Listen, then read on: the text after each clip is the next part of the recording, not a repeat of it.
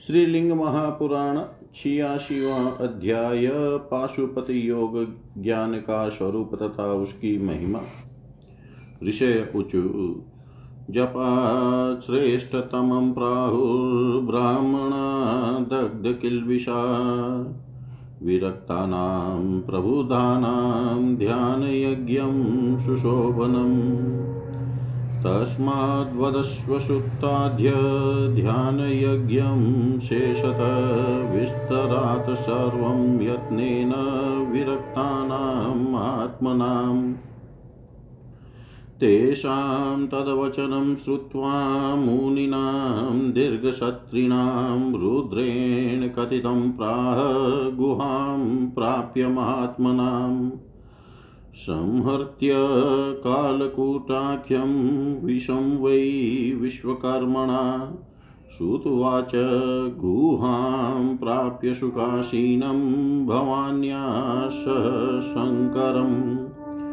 मुनय संसितात्मानः प्रणेमुस्तं गुहाश्रयम् अस्तुमश्च ततः सर्वे नीलकण्ठम् उमापतिम्।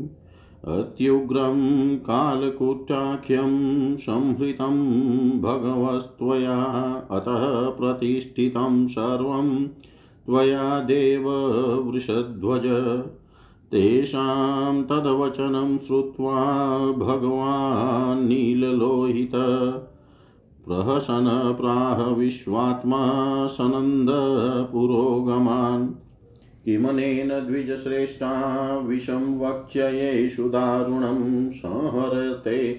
सहरे तद्विषं यस्तु स ह्यन्येन किम्?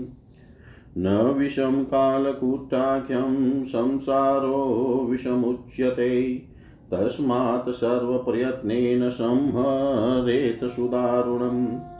संसारो द्विविधः प्रोक्तस्वाधिकारानुरूपत पुंसां सम्मुण्डचितानां सङ्ख्येन सुदारुण।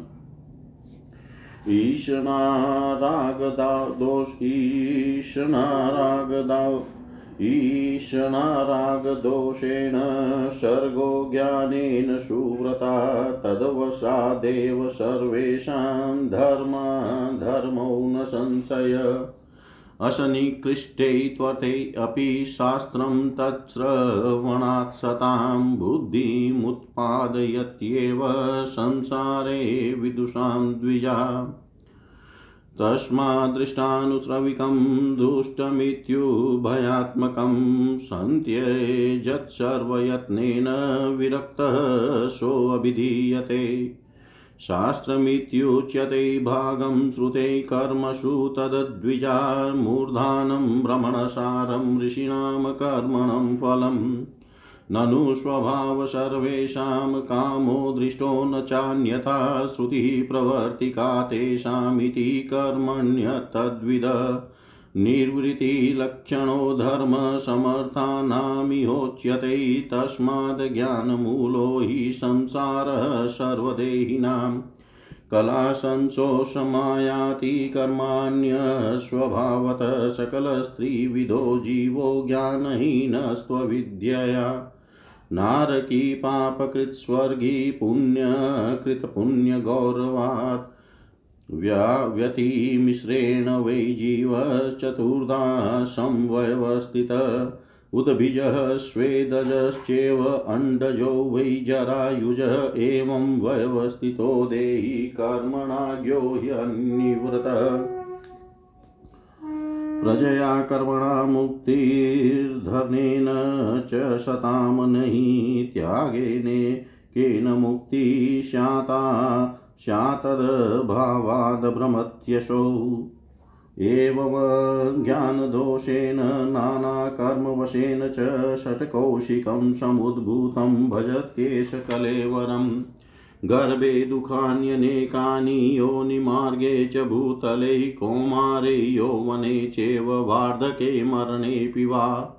विचारतः शतां दुःखं स्त्रीसंसर्गादिभिर्द्विजा दुःखेनेकेन वे दुःखं प्रशाम्यन्ति ह दुःखिनः। न जातु कामकामानामुपभोगेन शाम्यति। हविषा कृष्णवतर्मेव भूय एवाभिवर्धते।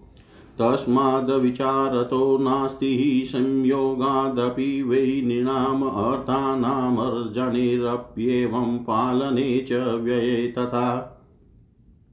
पैशाचे राक्षसे दुःखं याक्षे चैव विचारतः गान्धर्वे च तथा चान्द्रे सौम्यलोके द्विजोतमा प्राजापत्यै तथा ब्राह्मे प्राकृते पौरुषे तथा क्षयशातिशयाध्येस्तु दुःखेर्दुःखानि सुव्रता तानि भाग्यान्यशुद्धानि सन्त्यज्ये च धनानि च तस्मादष्टगुणं भोगं तथा षोडशदा स्थितं चतुर्विंशन्तप्रकारेण संस्थितः।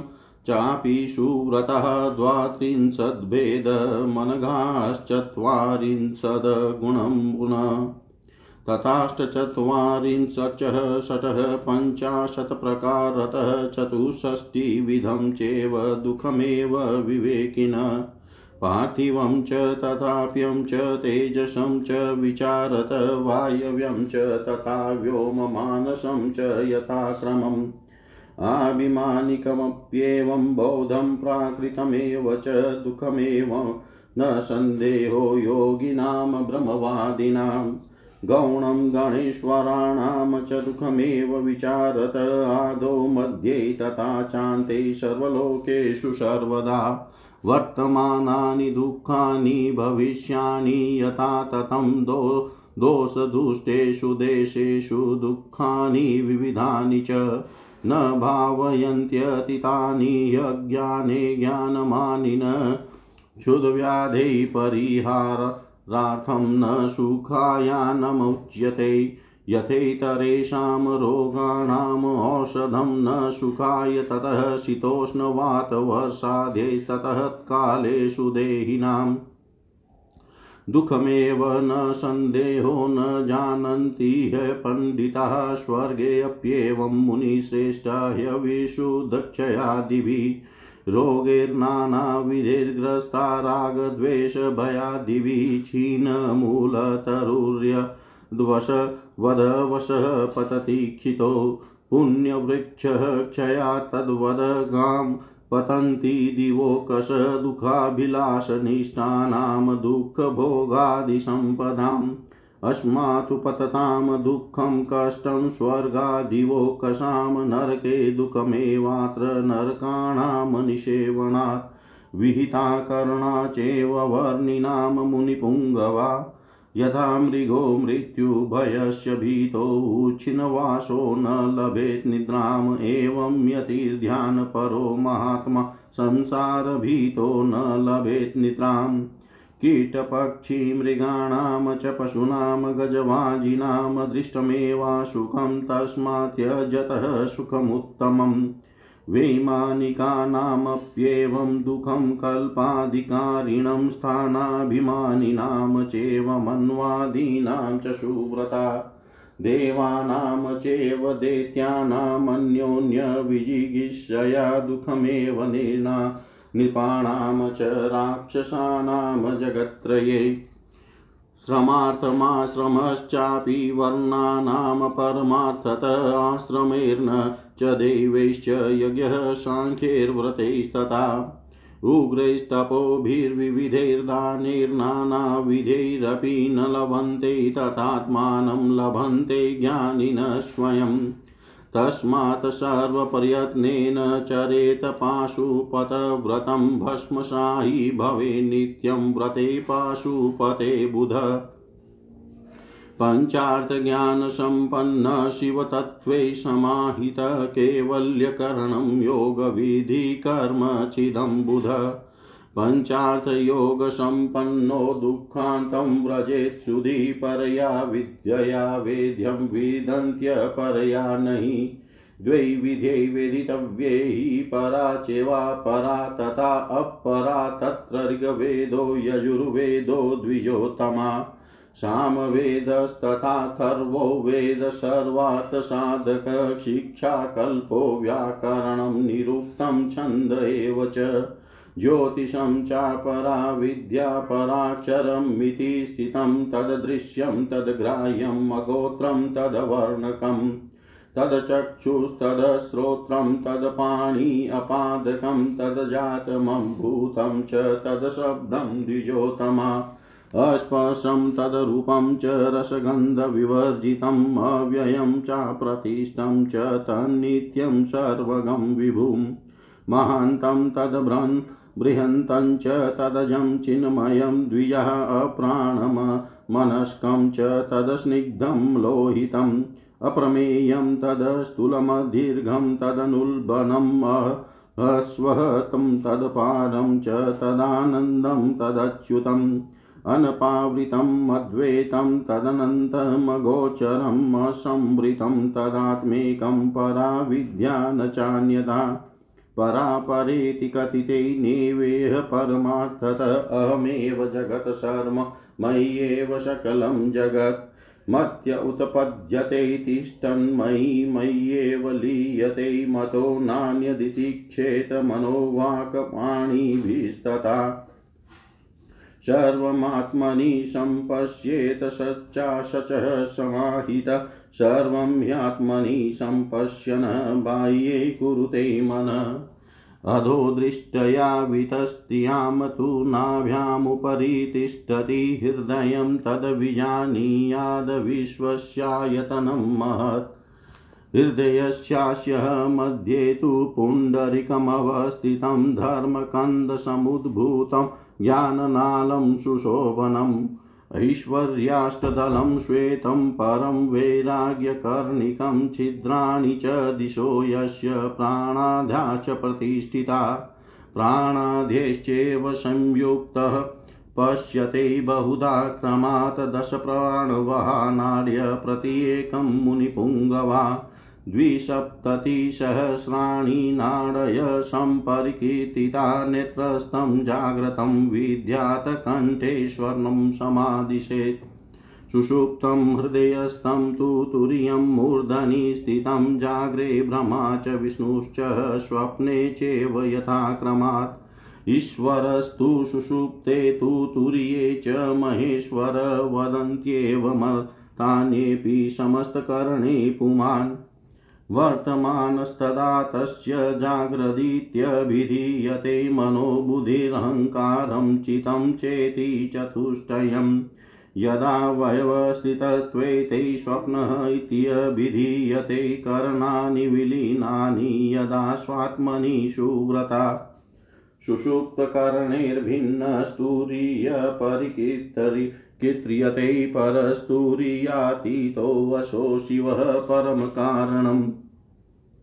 जाग्रतः स्वप्नसुषुप्तिश्च तुरीयं चाधिभौतिकम् आध्यात्मिकं च विप्रेन्द्राश्च धीदेविकमुच्यते तत्सर्वमहमेवेति वेदितव्यं विजानता बुधीन्द्रियाणि विप्रेन्द्रास्तथा कर्मेन्द्रियाणि च।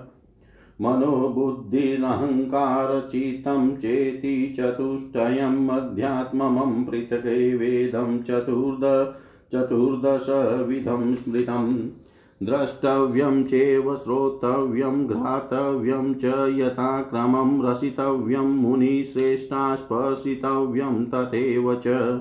मन्तव्यं चैव बोधवयमहङ्कर्तव्यमेव च, तथा चेत इत्यव्यं च वक्तव्यं मुनिपुङ्गवा। आदातव्यं च गन्तव्यं विसर्गायितमेव च आनन्दितव्यमित्येते यधिभूतमनुक्रमात् आदित्योऽपि दिशश्चैव पृथिवी वरुणस्तथा वायुश्चन्द्रस्तथा ब्रह्मा रुद्रः क्षेत्रज्ञ एव च। अग्निरिन्द्रस्तथा विष्णुर्मित्रो देव प्रजापतिः आदिदेविकमेवं हि चतुर्दशविधं क्रमात्। राज्ञी सुदर्शना चैव जिता सौम्या यथाक्रमं मो मोघारुद्रामृता सत्या मध्यमा च द्विजोतमा नाडीराशिशुका चैव सुरा चैव कृतिका भास्वती नाडयश्चेताश्चतुर्दश निबन्धना वायवो नाडिमध्यस्था वाहकाश्च चतुर्दश प्राणो व्यानस्त्वपानश्च उदानश्च समानकः। वैरम्भश्च तथा मुख्योऽयन्तर्याम प्रभञ्जन कूर्मकश्च तथा शेन श्वेतकृष्णस्तथा नील। नाग इत्येव कथिता वायवश्च चतुर्दश यश्चक्षुष्वतः द्रष्टव्ये तथादित्यै च सुव्रता। नाड्यां प्राणे च विज्ञाने त्वानन्दे च यथाक्रमं हृद्याकाशे च हृदयाकाशे य एतस्मिन् सर्वस्मिन्नन्तरे पर। आत्मा एकश्च चरति तमुपासित माँ प्रभुम् अजरं तमनन्तं च अशोकम् अमृतं ध्रुवम्। चतुर्दशविधेष्वेव सञ्चरत्येक एव स लीयन्ते तानि तत्रैव यदन्यं नास्ति वै द्विजा। एक एक एक एव हि सर्वज्ञ सर्वेस्त्वैकम् एव स एष सर्वाधिपो देवस्त्वन्तर्यामी महाद्युति। उपास्यमानः सर्वस्य सर्वसौख्य सनातन उपास्यति न चेवेह सर्वसौख्यं द्विजोत्तमा। उपास्यमानो वेदैश्च शास्त्रैर्नानाविधैरपि न वेश वेदशास्त्राणि सर्वज्ञो यास्यति प्रभु। अस्यैवान्नमिदं सर्वं न सोऽन्नं भवति स्वयं स्वात्मना रक्षितं चाद्यादनभूतं न कुत्रचित्। सर्वत्र प्राणिनामनं प्राणिनां ग्रन्थिरसम्यहम् प्रशास्तानयनश्चैव पञ्चात्मा च पञ्चात्मा स विभागश अनमयो अशो भूतात्मा चाद्यते ह्यनुमुच्यते प्राणमस्य चेन्द्रियात्मा सङ्कल्पात्मा मनोमय। कालात्मा सोम एवेह विज्ञानमय उच्यते सदानन्दमयो भूत्वा महेश परमेश्वर। सोऽहमेवं जगत् सर्वं मय्येव सकलं स्थितं परतन्त्रं स्वतन्त्रे अपि विचारत।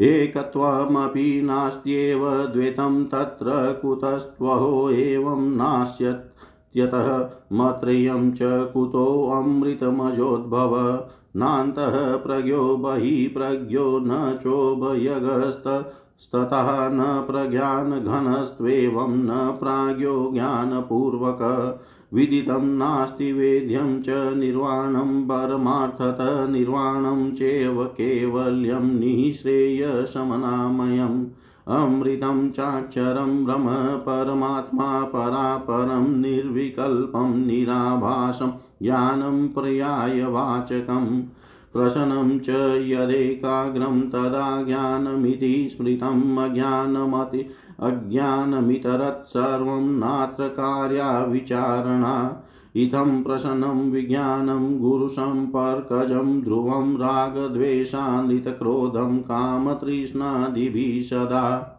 अपरामृष्टमध्येव विज्ञेयं मुक्तिदं त्विदम् अज्ञानमलपूर्वत्वात् पुरुषो मलिनः स्मृतः तत्क्षयाधिभवेन मुक्तिर्नान्यता जन्मकोटिभिः ज्ञानमेकं विना नास्ति पुण्यपापपरीक्षय। ज्ञानमेवाभ्यसे तस्मान् मुक्त्यर्थं ब्रह्मवित्तमा ज्ञानाभ्यासादि वै पुंसां बुद्धिर्भवति निर्मला। तस्मात् सदाभ्यसेज ज्ञानं तन्निष्ठस्तत्परायण ज्ञानेनेकेन तृप्तस्य त्यक्तसङ्गस्य योगिन।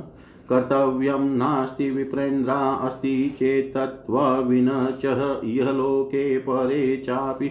कर्तव्यं नास्ति तस्य वै जीवनमुक्तो यतस्तस्माद् ब्रह्मवित् परमार्थतः ज्ञानाभ्यासरतो नित्यं ज्ञानतत्त्वार्थवित् स्वयम् कर्तव्याभ्यासमुत्सृज्य ज्ञानमेवाधिगच्छति वर्णाश्रमाभिमानी यस्त्यक्तक्रोधो द्विजोत्तमा अन्यत्र रमते मूढशोऽज्ञानिनात्र संशय संसारहेतुरज्ञानं संसारस्तनुसङ्ग्रह मोक्षहेतुस्तथा ज्ञानं मुक्तस्वात्मन्यवस्थितः ज्ञाने सति विप्रेन्द्रा क्रोध्याध्यानात्र संशय।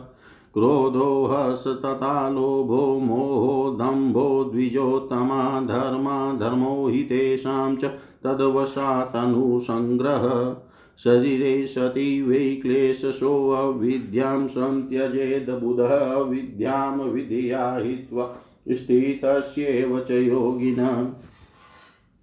क्रोधाद्यानाशमायान्ति धर्माधर्मो च वै द्विजा तत्क्षया च शरीरेण न पुनः सम्प्रयुज्यते। स एव मुक्तः संसारदुःखत्रयविवर्जित एवं ज्ञानं विना नास्ति। ध्यानं ध्यातुर्द्विजसभा। ज्ञानं गुरो हि सम्पर्कान् वाचा परमार्थत चतुर्व्यूहमिति ज्ञात्वा ध्याता ध्यानं संव्यसेत्। सहजागन्तुकं पापम् अस्ति वागुद्भवं तथा ज्ञानाग्निर्न दहते क्षिप्रं शुष्केन्धनविवानल ज्ञानात् परतरं नास्ति सर्वपापविनाशनम् अभ्यसे च सदा ज्ञानं सर्वसङ्गविवर्जित। ज्ञानिनः सर्वपापानि जीर्यन्ते, नात्र संशय क्रीडनपि न लिप्येत पापैर्नानाविधैरपि।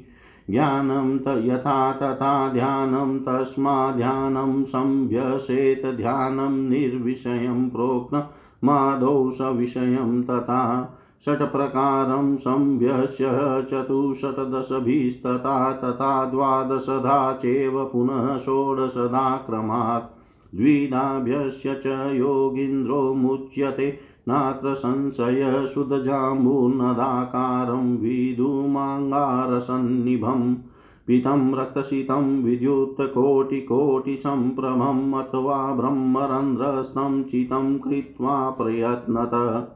न शीतं वा शीतं पीतं न स्मरेद भ्रमविद् भवेत् अहिंसकः सत्यवादी अस्त्यैः सर्वयत्नतः। परिग्रहविनिर्मुक्तो ब्रह्मचारी दृढव्रतः सन्तुष्टः शोचसम्पन्नः स्वाध्याय निरतः सदा।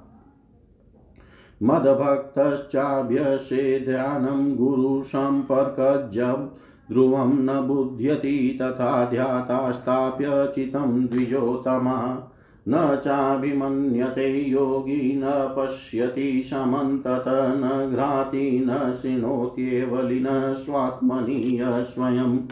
न च स्पर्शं विजानाति स वै समरसः स्मृतः पार्थिवे पटले ब्रह्म वारी तत्त्वे हरिस्वयं वाग्नेये कालरुद्राख्यो वायुतत्त्वे महेश्वर, सुशिरेश, शिव साक्षात् क्रमादेवं विचिन्तयेत्। चितौ सर्वः स्मृतो देवो ह्यपां भवि, भव इति स्मृतः रुद्र एव तथा वग्नौ उग्रो वायो व्यवस्थितः भीमशुशीरनाके यशो भास्करे मण्डले स्थित ईशान सोमबिम्बे च महादेव इति स्मृतः। पुंसां पशुपतिदेव चाष्टदाहं व्यवस्थितः काठिन्यं यतनौ सर्वं पार्थिवं परिगीयते। आप्यं द्रवमिति प्रोक्तं वर्णाख्यो वह्निरुच्यते यत् सञ्चरति तद्वायुशुशिरं यद्विजोतमा तदाकाशं च विज्ञानं शब्दजं व्योमसम्भवं तथैव विप्रा विज्ञान स्पर्शाख्यं वायुसम्भवम् रूपं वाङ्, वाङ्नेयमित्युक्तमाप्य रसमयं द्विजा गन्धाख्यं पार्थिवं भूयश्चिन्तयेद भास्करं क्रमात् नेत्रे च दक्षिणे वामे सोमं हृदि विभुं द्विजाजानुपृथिवी तत्त्वमानाभेवावारिमण्डलम् आकण्ठं वह्नितत्त्वं शाललाटान्तं द्विजोत्तमा वायव्यं वै ललाटाद्यं व्योमख्यं च वाशिखाग्रकम् हंसाख्यं च ततो ब्रह्म व्योम्नश्चौध्रुवं ततः परं व्योमाख्यो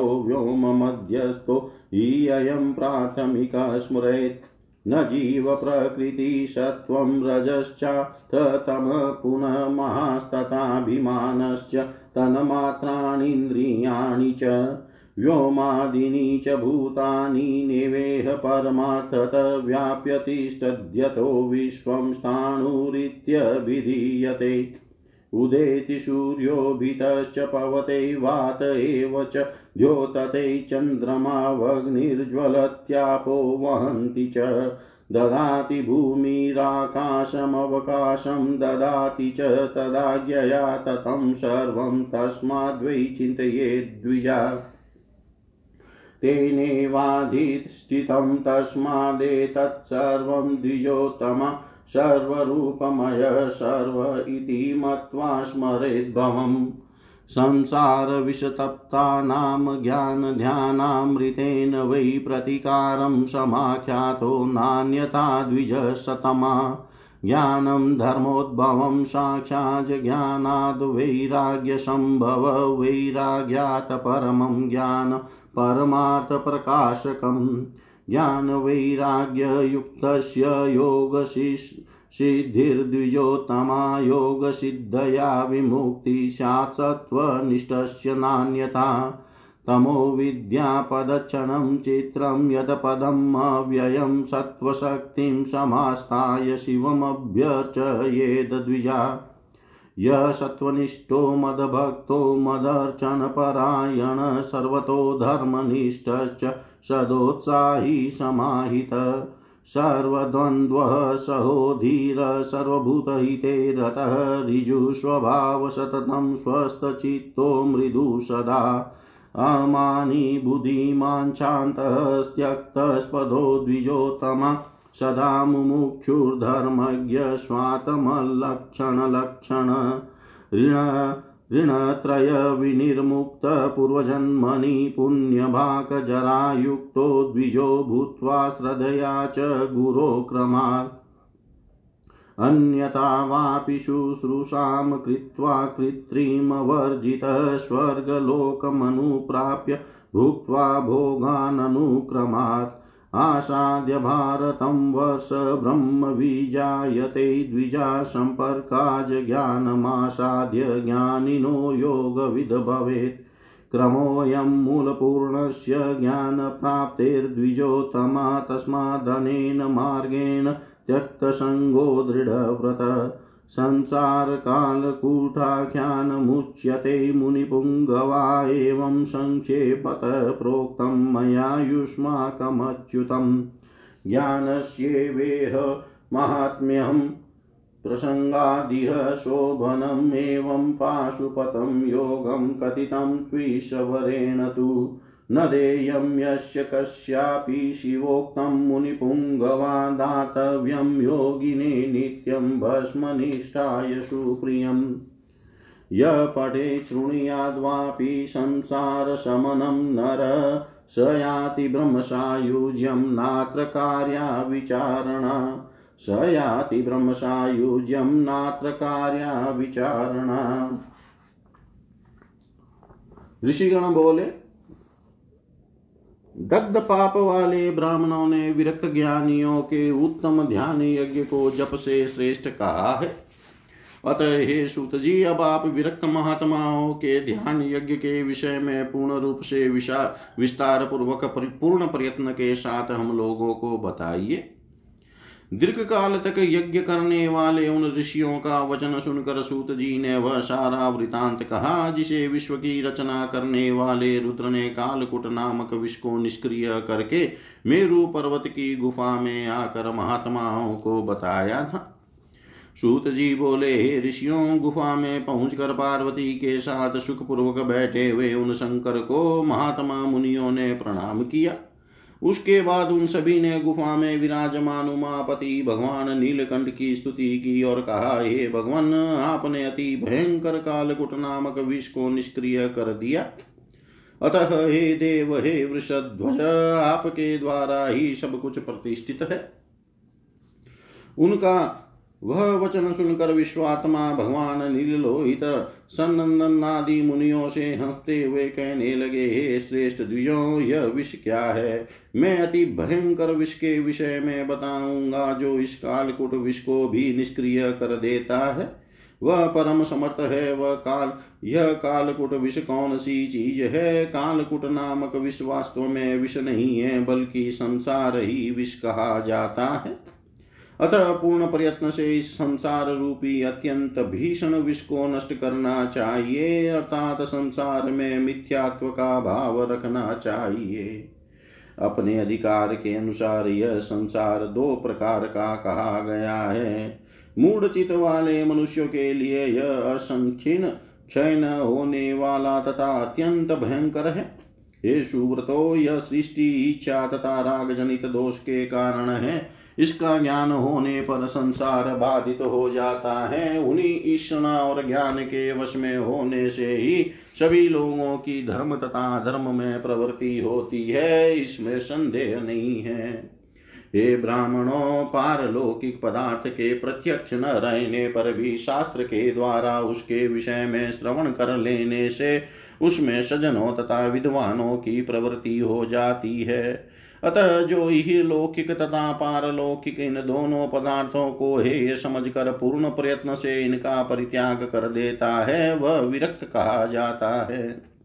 हे द्विजों, श्रुति प्रतिपादित सकाम कर्मों में जिसमें सबकी प्रवृत्ति है तथा वेद के मस्तक स्वरूप एवं मंत्र दृष्टा ऋषियों के सार स्वरूप निष्काम कर्म फल को प्रतिपादित करने वाला जो अध्यात्म शास्त्र है, वही शास्त्र कहा जाता है।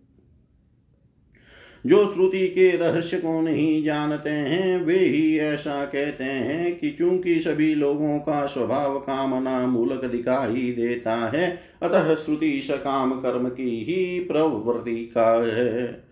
वास्तविक रूप में विरक्त जनों के लिए निष्काम कर्म का प्रतिपादन करने में ही श्रुति का तात्पर्य है। अतः सभी देहदारियों के लिए संसार ज्ञान मूलक है। वेदोक निष्काम कर्म के द्वारा जीव भाव क्षीण होता है।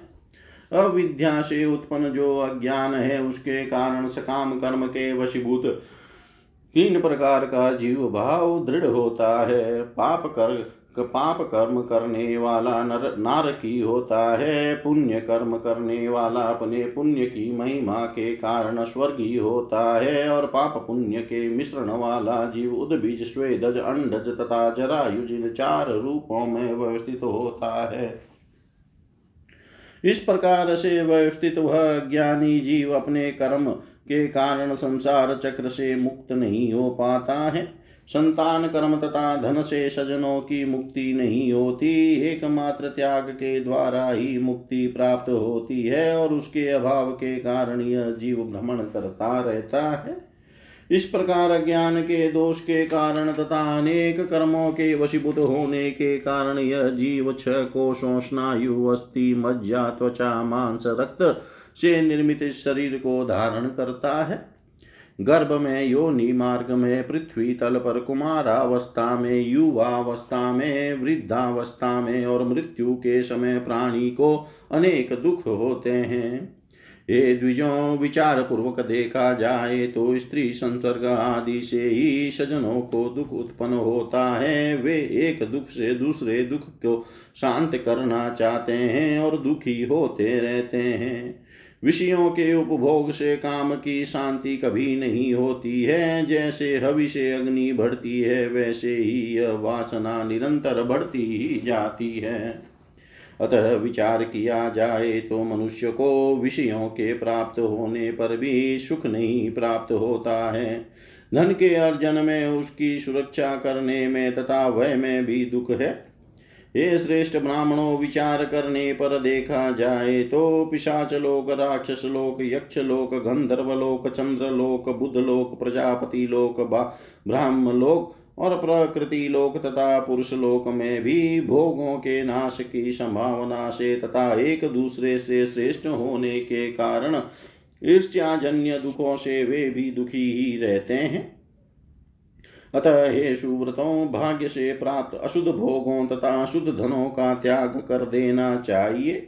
ये सुव्रतों चाहे वह भोग, सुख आठ प्रकार का हो अथवा सोलह प्रकार का हो अथवा चौबीस प्रकार का हो अथवा बत्तीस प्रकार का हो अथवा चालीस प्रकार का हो अथवा अड़तालीस प्रकार का हो अथवा छप्पन प्रकार का हो अथवा चौसठ प्रकार का हो विवेक युक्त व्यक्ति के लिए भोग दुख रूप ही है। विचार किया जाए तो पृथ्वी संबंधी, जल संबंधी, अग्नि संबंधी, वायु संबंधी, आकाश संबंधी, मन संबंधी, अहंकार संबंधी, बुद्धि संबंधी तथा प्रकृति संबंधी भोग भी ब्रह्मवादी योगियों के लिए दुख ही है। इसमें संदेह नहीं है। विचार पूर्वक देखा जाए तो गणेश्वरों के गुण भी वास्तव में दुख ही है। समस्त लोकों में प्रारंभ, मध्य तथा अंत में सर्वदा दुख ही है। वास्तव में वर्तमान में भी दुख है और भविष्य में भी दुख होंगे। दोषों से ग्रस्त सभी देशों में अनेक प्रकार के दुख हैं। अपने को ज्ञानी समझने वाले कुछ लोग अज्ञान के कारण अतीत का स्मरण नहीं करते हैं। जिस प्रकार औषधि रोगों के उपचार के लिए होती है, न कि सुख के लिए, उसी प्रकार आहार को भूख रूपी रोग को दूर करने के लिए बताया गया है, न कि सुख के लिए। शीत, ताप, वायु, वर्षा आदि के द्वारा उन कालों में शरीरधारियों को दुख ही होता है। इसमें संदेह नहीं है, किंतु अज्ञानी लोग इसे नहीं समझ पाते हैं। हे श्रेष्ठ मुनियों, इसी प्रकार स्वर्ग में भी लोग पुण्य के क्षय आदि दुखों से तथा राग द्वेष भय आदि नाना विध रोगों से ग्रस्त होते हैं। जैसे जड़ से कटा हुआ वृक्ष विवश होकर पृथ्वी पर गिर जाता है, वैसे ही स्वर्ग में रहने वाले भी पुण्य रूपी वृक्ष के क्षय होने से पृथ्वी पर पुनः आ जाते हैं। दुखमय कामनाओं से युक्त तथा दुखमय भोग संपदा से परिपूर्ण स्वर्गवासी देवताओं को भी इस स्वर्ग से पतित होने पर दुख तथा कष्ट ही होता है। हे श्रेष्ठ मुनियों, शास्त्रोचित कर्मों को न करने से विभिन्न वर्ण के लोगों को नरकों में पड़ने के कारण वहाँ दुख ही भोगना पड़ता है। जैसे उजड़े हुए निवास वाला मृग मृत्यु से भयभीत होकर निद्रा ग्रहण नहीं कर पाता, उसी प्रकार ध्यान परायण महात्मा सन्यासी संसार से भयभीत होकर निद्रा ग्रहण नहीं कर पाता, अर्थात प्रमाद रहित होकर सर्वथा सजग रहता है। कीटों पक्षियों मृगों घोड़ा, हाथी आदि पशुओं में भी सर्वदा दुख ही देखा गया है। अतः भोग का त्याग करने वालों को उत्तम सुख प्राप्त होता है। ये सुव्रतों वे मानिक देवताओं और कल्पों के अधिकारी तथा अपने पद का अभिमान करने वाले मनु आदि को भी दुख प्राप्त होता है। तीनों लोकों में एक दूसरे को जीतने की इच्छा के कारण देवताओं तथा दैत्यों दैत्यों का, दैत्यों को और राजाओं तथा राक्षसों को भी दुख प्राप्त होता है। वस्तुतः समस्त वर्णों के आश्रम भी श्रम के कारण दुख ही देते हैं। लोग आश्रमों, देवों, यज्ञों सांख्यों व्रतों, विविध कठोर तपों तथा अनेक प्रकार के दानों से भी आत्म तत्व नहीं प्राप्त करते, अपितु ज्ञानवान लोग स्वतः प्राप्त कर लेते हैं। अतः पूर्ण प्रयत्न से पाशुपत व्रत करना चाहिए। बुद्धिमान को पाशुपत व्रत में स्थित होकर नित्य भस्मशाही होना चाहिए। सद्योजातादि पाँच मंत्रों के अर्थ ज्ञान से संपन्न तथा शिव तत्व में समाहित बुद्धिमान व्यक्ति को मुक्तिदायक तथा कर्म का नाश करने वाला पाशुपत योग का आश्रय लेना चाहिए। पंचार्थ योग से युक्त विद्वान दुख के अंत को प्राप्त होता है। भक्त जन परा विद्या से ही ज्ञान प्राप्त करते हैं अपरा विद्या से नहीं। परा तथा अपरा ये दो प्रकार की विद्याएँ कही गई है। हे श्रेष्ठ ब्राह्मणों, ऋग्वेद, यजुर्वेद, सामवेद, सभी अर्थों को सिद्ध करने वाला अथर्ववेद शिक्षा, कल्प, व्याकरण, निरुक्त छंद और ज्योतिष, ये अपरा विद्या है। परा विद्या अक्षर रूप में है। हे श्रेष्ठ ब्रह्मा ब्राह्मणों, वह अदृश्य, अग्राह्य गोत्र रहित वर्ण रहित नेत्र कान हाथ, पैर आदि से रहित अजात, अभूत तथा शब्द विहीन है।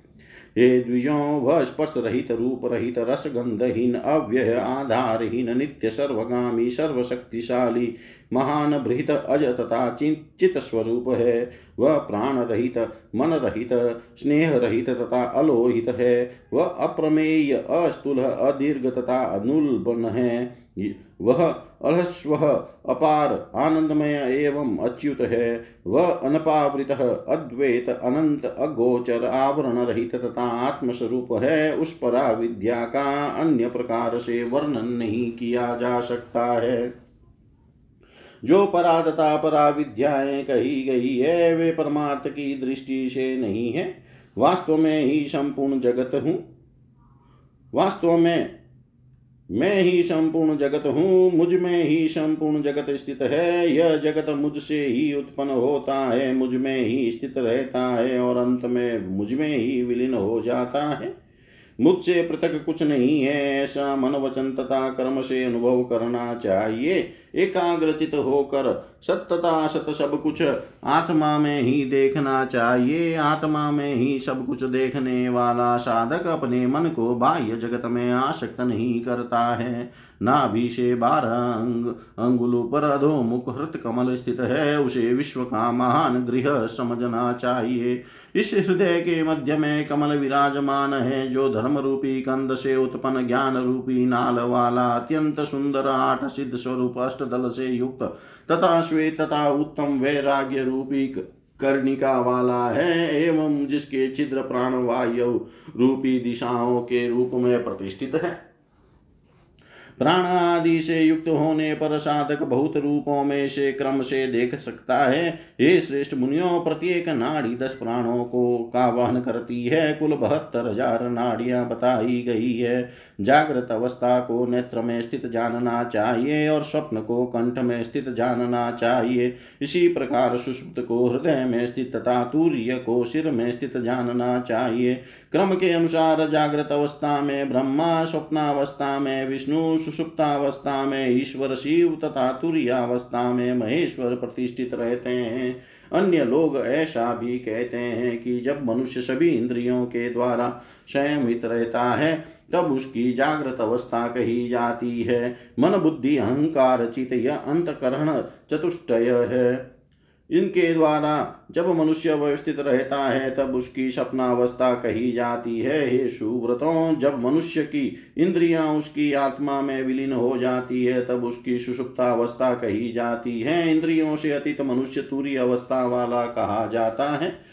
जगत के परम कारण तथा परस्वरूप ये शिव तूर्य से भी अतीत है। हे विप्रेंद्रो जागृत स्वप्न सुषुप्ति तथा तूर्य के पश्चात अब में आधि भौतिक, आध्यात्मिक तथा आधि देविक स्वरूप का वर्णन करूँगा। यह सब मैं ही हूँ। ऐसा बुद्धिमान को जानना चाहिए। मन बुद्धि, अहंकार, चित यह चतुर्वर्ग पाँच ज्ञान पाँच ज्ञानेन्द्रिया और पाँच कर्मेंद्रिया यह पृथक रूप से चौदह आध्यात्मिक पदार्थ कहे गए हैं, हे मुनि श्रेष्ठ, हे मुनि पुंगवों, जो भी देखने योग्य, सुनने सुनने योग्य सुंगने योग्य, स्वाद लेने योग्य, स्पर्श करने योग्य, चिंतन करने योग्य, जानने योग्य, गर्व करने योग्य, चेतना के योग्य, बोलने योग्य, ग्रहण करने योग्य, गमन करने योग्य छोड़ने योग्य तथा आनंद के योग्य है। वे सब कर्म से आदि भौतिक है। सूर्य दिशाएँ, पृथ्वी, वरुण, वायु, चंद्र, ब्रह्मा, रुद्र, क्षेत्रज्ञ, अग्नि, इंद्रु, विष्णु, मित्र और देव प्रजापति, यह चौदह क्रम से आदि देविक है। हे श्रेष्ठ द्विजों, रागी सुदर्शना जीता सौम्या, मोघा, रुद्रा, अमृता, सत्या, मध्यमा, नाड़ी, राशि शुका अशुरा कृतिका और भास्वती, ये चौदह निबंधन नाड़ियाँ हैं। नाड़ियों के मध्य चौदह वाहक वायु स्थित है। प्राण व्यान, अपान उदान, समान वेरंब, मुख्य अंतर्याम, प्रवंजन, कूर्म शेन श्वेत, कृष्ण, अनिल तथा नाग, ये चौदह वायु कहे गए ये सुव्रतों नेत्रों में, द्रष्टव्य पदार्थों में, सूर्य सूर्य में, नाड़ी में, प्राण में, विज्ञान में, आनंद में, हृदय आकाश में तथा इस संपूर्ण ब्रह्मांड में जो एकमात्र आत्मा के रूप में संचरण करता है, उस मुझ अजर अजर अनंत शोक रहित अमृत स्वरूप तथा अटल प्रभु की उपासना करनी चाहिए। एकमात्र वही चौदह प्रकार की नाड़ियों में संचरण करता है और हे द्विजों, वे सब उसी में लीन हो जाते हैं, क्योंकि उसके अतिरिक्त अन्य कुछ भी नहीं है। एकमात्र वही सर्वज्ञ है और एकमात्र वही सर्वेश्वर है। वह सबका स्वामी, देवता, अंतर्यामी तथा महाज्योति से युक्त है। हे उत्तम द्विजों, सभी प्रकार का सुख ले देने वाले सनातन परमात्मा सभी के द्वारा उपासना किए जाने पर स्वयं सर्व सौख्य की अपेक्षा नहीं करते, वेदों तथा नाना विद शास्त्रों से उपासित होकर उन सर्वज्ञ प्रभु को वेद शास्त्र आदि की अपेक्षा नहीं रहती। यह सारा जगत इस आत्मा का भोग्य है और वह आत्मा स्वयं भोग्य नहीं है। अर्थात वह भोगता है अपने द्वारा रक्षित अनभोग का वह भोग को वह भोगता है और जीवों के भोग्य को कभी नहीं भोगता। मैं सभी प्राणियों का अन हूँ, मैं प्राणियों की प्राणापान रूप ग्रंथि हूँ। मैं ही सब पर शासन करने वाला, सबको ले जाने वाला और विभाग पूर्वक पंचकोश रूप पंचात्मा हूँ। जो ग्रहण किया जाता है, वह अन्न कहा जाता है। वह भूतात्मा, अन्नमय कोश, इंद्रियात्मा, प्राणमय कोश है। संकल्पात्मा मनोमय कोश है और सोम स्वरूप कालात्मा विज्ञानमय कोश कहा जाता है। सर्वदा आनंद मग्न होकर महेश परमेश्वर आनंदमय कोश के रूप में विद्यमान है। वह पंच कोश में ही हूँ विचार पूर्वक देखा जाए तो उस जगत के अभाव के कारण परतंत्र रूप संपूर्ण जगत मुझ स्वतंत्र में ही स्थित है। एकत्व भी नहीं है, तब द्वैत कैसे हो सकता है? इसी प्रकार को ही मत्र्य नहीं है, तब वे अजोद भव भी अमर कैसे होंगे? इस प्रकार वह न अंत प्रज्ञ है, न बही प्रज्ञ है, न दोनों प्रकार की प्रज्ञा वाला है, न प्रज्ञा घन है और न तो ज्ञान संपन्न प्राज्ञ ही है। वस्तुतः वह ब्रह्म न विदित है, न वेद्य जानने योग्य है और न तो निर्वाण स्वरूप है। निर्वाण केवल्य निश्रेयस नामय अमृत अक्षर ब्रह्म परमात्मा परापर, निर्विकल्प निराभास और ज्ञान ये पर्यायवाची है। जिसके अंतकरण में एकमात्र अद्वितीय ब्रह्म स्थित है, तथा जो समरस है, जब वह प्रसन्न तथा एकाग्र होता है, वह ज्ञान स्वरूप कहा जाता है। इसके अतिरिक्त सब कुछ अज्ञान है, इसमें संदेह नहीं करना चाहिए। इस प्रकार पूर्ण ज्ञान निश्चित रूप से गुरु के सानिध्य में सानिध्य से उत्पन्न होता है, यह राग, द्वेष, मिथ्या, क्रोध, काम, तृष्णा आदि से सदा रहित होता है, इसे मुक्ति देने वाला जानना चाहिए। अज्ञान मल से युक्त रहने के कारण पुरुष मलिन कहा गया है। उस अज्ञान मल के नाश से ही मुक्ति होती है। अन्यथा करोड़ों जन्मों में भी मुक्ति नहीं मिल पाती। एकमात्र ज्ञान के बिना पाप तथा पुण्य का क्षय नहीं होता है। अतः हे श्रेष्ठ ब्रह्मवादियों, मुक्ति के लिए ज्ञान का निरंतर अभ्यास करना चाहिए। ज्ञान के अभाव से ही मनुष्यों की बुद्धि निर्मल होती है। अतः उसके प्रति निष्ठावान तथा तत्पर होकर सदा ज्ञान का अभ्यास करना चाहिए। हे श्रेष्ठ विप्रो एकमात्र ज्ञान से संतुष्ट मुक्त संग आसक्ति रहित योगी के लिए कुछ भी करणीय नहीं रह जाता है। यदि है तो वह तत्वज्ञानी नहीं है। इस श्लोक में तथा परलोक में उसके लिए कुछ भी करने योग्य नहीं रहता है। क्योंकि वह जीवन मुक्त है, अतः वास्तविक रूप से ब्रह्मवेता है। ज्ञान के अभ्यास में संलग्न तथा ज्ञान तत्वार्थ विद स्वयं कर्तव्यों के अभ्यास का त्याग करके ज्ञान को ही प्राप्त होता है।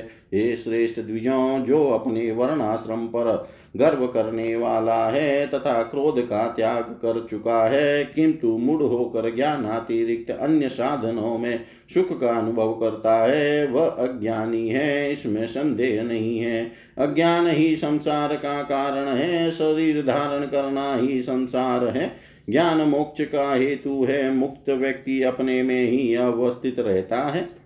ये श्रेष्ठ विप्रो, अज्ञान रहने पर क्रोध आदि उत्पन्न होते हैं, इसमें संदेह नहीं है। हे उत्तम द्विजों, क्रोध, हर्ष, लोभ, मोह, दम्भ, धर्म, अधर्म लोगों को होता है और उनके कारण शरीर धारण करना पड़ता है और शरीर रहने पर क्लेश अवश्य होता है। अतः बुद्धिमान को चाहिए कि अज्ञान का त्याग कर दे। हे द्विजो विद्या ज्ञान के द्वारा अविद्या ज्ञान को नष्ट करके स्थिर हुए योगी के क्रोध आदि तथा धर्म अधर्म स्वयं नष्ट हो जाते हैं। उनका नाश हो जाने से पुनः शरीर से प्राणों का संयोग नहीं होता है। वह संसार से मुक्त हो जाता है और तीनों प्रकार के तापों से रहित हो जाता है। ये श्रेष्ठ द्विजो, इस प्रकार ज्ञान के बिना ध्यान करने वाले का ध्यान सिद्ध नहीं होता है। वास्तव में ज्ञान गुरु के संपर्क से ही होता है, केवल शब्द से नहीं। चतुर्विहु तेजस, विश्व प्राज्ञ तुरीय का ज्ञान करके ध्यान करने वालों को ध्यान का अभ्यास करना चाहिए। ज्ञान रूपी अग्नि, सहज आगंतुक और अस्थि शरीर तथा वाणी से होने वाले पाप को उसी प्रकार शीघ्र जला डालती है, जैसे अग्नि सूखे ईंधन को जला डालती है। ज्ञान से बढ़कर पाप का नाश करने वाला अन्य कुछ भी नहीं है। अतः संसार में आसक्ति रहित होकर ज्ञान का अभ्यास करना चाहिए। ज्ञानी के समस्त पाप नष्ट हो जाते हैं, इसमें संदेह नहीं है। आमोद प्रमोद करता हुआ भी ज्ञानी व्यक्ति नाना विध पापों से लिप्त नहीं होता है। जैसा ज्ञान है, वैसा ही ध्यान भी है। अतः ध्यान का अभ्यास करना चाहिए। ध्यान निर्विषय बताया गया है, जो आदि में सविषय होता है। चार, छह, दस, बारह तथा सोलह और पुनः दो प्रकार से इन छह रूपों में क्रमशः अभ्यास करके श्रेष्ठ योगी मुक्त हो जाता है। इसमें संदेह नहीं है। साधकों को विशुद्ध साधक को विशुद्ध स्वर्ण के आकार वाले धूम रहित अंगार के सदृश पीले, लाल या श्वेत वर्ण वाले, करोड़ों विद्युत के समान कांति वाले आकार में ध्यान लगाना चाहिए अथवा चित्त को प्रयत्न पूर्वक ब्रह्म रंध्र में स्थित करके श्वेत कृष्ण अथवा पीत वर्ण से रहित ब्रह्मा का स्मरण करे, ऐसा ध्यान करने वाला ब्रह्मवेता होता है। पूर्ण प्रयत्न के साथ अहिंसक सत्यवादी चोर वृत्ति से रहित परिग्रह, रहित ब्रह्मचारी, दृढ़ व्रत वाला संतुष्ट शुद्धि से युक्त। सर्वदा स्वाध्याय परायण और मेरी भक्ति से युक्त होकर गुरु के सानिध्य में ध्यान का अविचल अभ्यास करना चाहिए। हे श्रेष्ठ ब्राह्मणों, ध्यान साधना करने वाला योगी अपने चित्त को स्थिर करके किसी अन्य वस्तु का बोध नहीं करता। उसे कुछ भी भान नहीं होता, वह अपने चारों ओर कुछ नहीं देखता, वह न सूंघता है, न सुनता है और न स्पर्श का ही अनुभव करता है। जिसने स्वयं को पूर्णतः अपनी आत्मा में लीन कर दिया, वह समरस कहा गया है। पार्थिव पटल में ब्रह्मा जल तत्व में विष्णु, स्वयं विष्णु, अग्नि तत्व में काल, रुद्र, वायु तत्व में महेश्वर और आकाश तत्व में वे साक्षात शिव विद्यमान है। ऐसा क्रम से चिंतन करना चाहिए। सर्व पृथ्वी सर्व पृथ्वी में विद्यमान कहे गए हैं भव देवता जल में विद्यमान कहे गए हैं। रुद्रव अग्नि में और उग्र वायु में प्रतिष्ठित प्रतिष्ठित है, भीम आकाश में और ईशान सूर्य के मंडल में स्थित है। महादेव दी महादेव जी चंद्रमंडल में स्थित कहे गए हैं। पुरुषों में भगवान पशुपति विद्यमान है। इस प्रकार मैं आठ रूपों में व्यवस्थित हूँ। शरीर में जो संपूर्ण कठोरता है वह पृथ्वी तत्व में कही जाती है। आप्य तरल पदार्थ को जल तत्व से संबंधित कहा गया है वन रंग को अग्नि से संबंधित कहा जाता है। हे श्रेष्ठ ब्राह्मणों, जो शरीर में संचरण करता है, वह वायु से संबंधित है। जो शरीर में अवकाश रिक्त स्थान है, वह आकाश तत्व है। शब्द से होने वाला ज्ञान आकाश से उत्पन्न होता है। उसी प्रकार हे विप्रो, स्पर्श से होने वाला ज्ञान वायु से उत्पन्न होता है। हे द्विजों, रूप का ज्ञान अग्नि से और रस का ज्ञान जल से उत्पन्न कहा गया है। गंध का ज्ञान पृथ्वी से उत्पन्न होता है। पुनः हे विप्रो दाहिने नेत्र में, सूर्य बाएँ नेत्र में, सोम तथा हृदय में सर्वव्यापक पुरुष का चिंतन करना चाहिए। हे द्विजोतमो देह में घुटनों तक पृथ्वी तत्व, नाभि पर्यंत जल तत्व, कंठ पर्यंत वग्नि तत्व, ललाट पर्यंत वायु तत्व, ललाटाग्रह अथवा शिकाग्र में आकाश तत्व, तदनंतर आकाश से ऊपर हंस संज्ञक ब्रह्म और व्योम के मध्य में व्योम संज्ञक ये शिव स्थित है। प्राथमिक ध्याता को इनका ध्यान करना चाहिए। जीव प्रकृति सत्व रजतम महान बुद्धि, अहंकार पंच तन मात्राएँ, इंद्रिया, आकाश आदि पंचभूत ये सब यथार्थ रूप में नहीं है। क्योंकि विश्व को व्याप्त करके वे शिव स्थित है, अतः उन्हें स्थानु कहा जाता है। उन्हीं की आज्ञा से डर कर सूर्य उगता है। हवा बहती है, चंद्रमा प्रकाशित होता है, अग्नि जलती है, जल प्रवाहित होता है। भूमि सबको धारण करती है और आकाश स्थान देता है। सब कुछ उन्हीं से व्याप्त है। अतः हे द्विजों, उन्हीं का चिंतन करना चाहिए। हे द्विजो तमो, उन्हीं से यह संपूर्ण जगत अधिष्ठित है। अतः सर्व सर्व रूपमय है। ऐसा मान कर महेश्वर भव का स्मरण करना चाहिए। हे श्रेष्ठ द्विजो, ज्ञान ध्यान रूपी अमृत से ही संसार रूपी विष से संतप्त लोगों का प्रतिकार बताया गया है, अन्यथा नहीं। धर्म से ज्ञान उत्पन्न होता है, साक्षात ज्ञान से वैराग्य उत्पन्न होता है और वैराग्य से परमार्थ प्रकाशक परम ज्ञान उत्पन्न होता है। अर्थात ज्ञान के अनुसार व्यवहार में प्रवृत्ति होने लगती है। हे श्रेष्ठ द्विजों, ज्ञान वैराग्य से युक्त साधक को ही योग की सिद्धि होती है। पुनः योग सिद्धि के द्वारा उस सत्वनिष्ठ की मुक्ति हो जाती है, अन्यथा नहीं। हे द्विजों, तम और अविद्या पद से आच्छादित अद्भुत एवं अविनाशी जो शिव पद है, सत सत्व शक्ति का आश्रय लेकर उसका अर्चन करना चाहिए।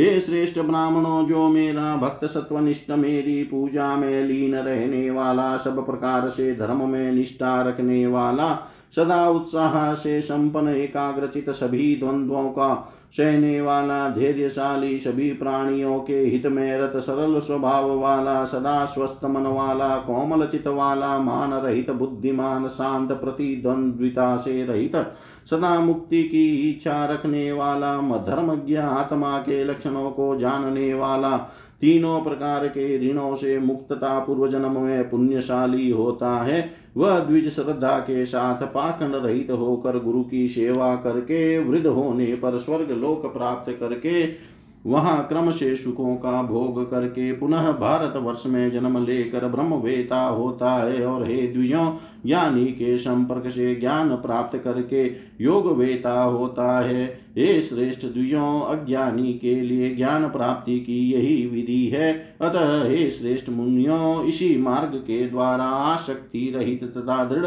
व्रत वाला व्यक्ति संसार रूपी कालकुट विष से मुक्त हो जाता है। इस प्रकार मैंने आप लोगों को संक्षेप में प्रसंगवश ज्ञान का अचल तथा उत्तम महात्म्य बता दिया। इस पाशुपत योग को स्वयं महेश्वर ने कहा है, हे श्रेष्ठ मुनियो, शिव के द्वारा कहे गए इस योग को जिस किसी को भी नहीं बताना चाहिए, अपितु भस्मनिष्ठ अर्थात शिव तत्वनिष्ठ योगी को ही सत्यंत प्रिय योग का सदा उपदेश करना चाहिए। जो मनुष्य इस संसार रूपी विष का नाश करने वाले आख्यान को पढ़ता अथवा सुनता है, वह ब्रह्म सायुज्य प्राप्त करता है, इसमें संदेह नहीं करना चाहिए। जय जय श्रीलिंग महापुराणे पूर्व भागे संसार विषकथनम नाम षडशीतितमोऽध्याय सर्वं श्रीशां सदाशिवार्पणम् अस्तु। ॐ विष्णवे नमः।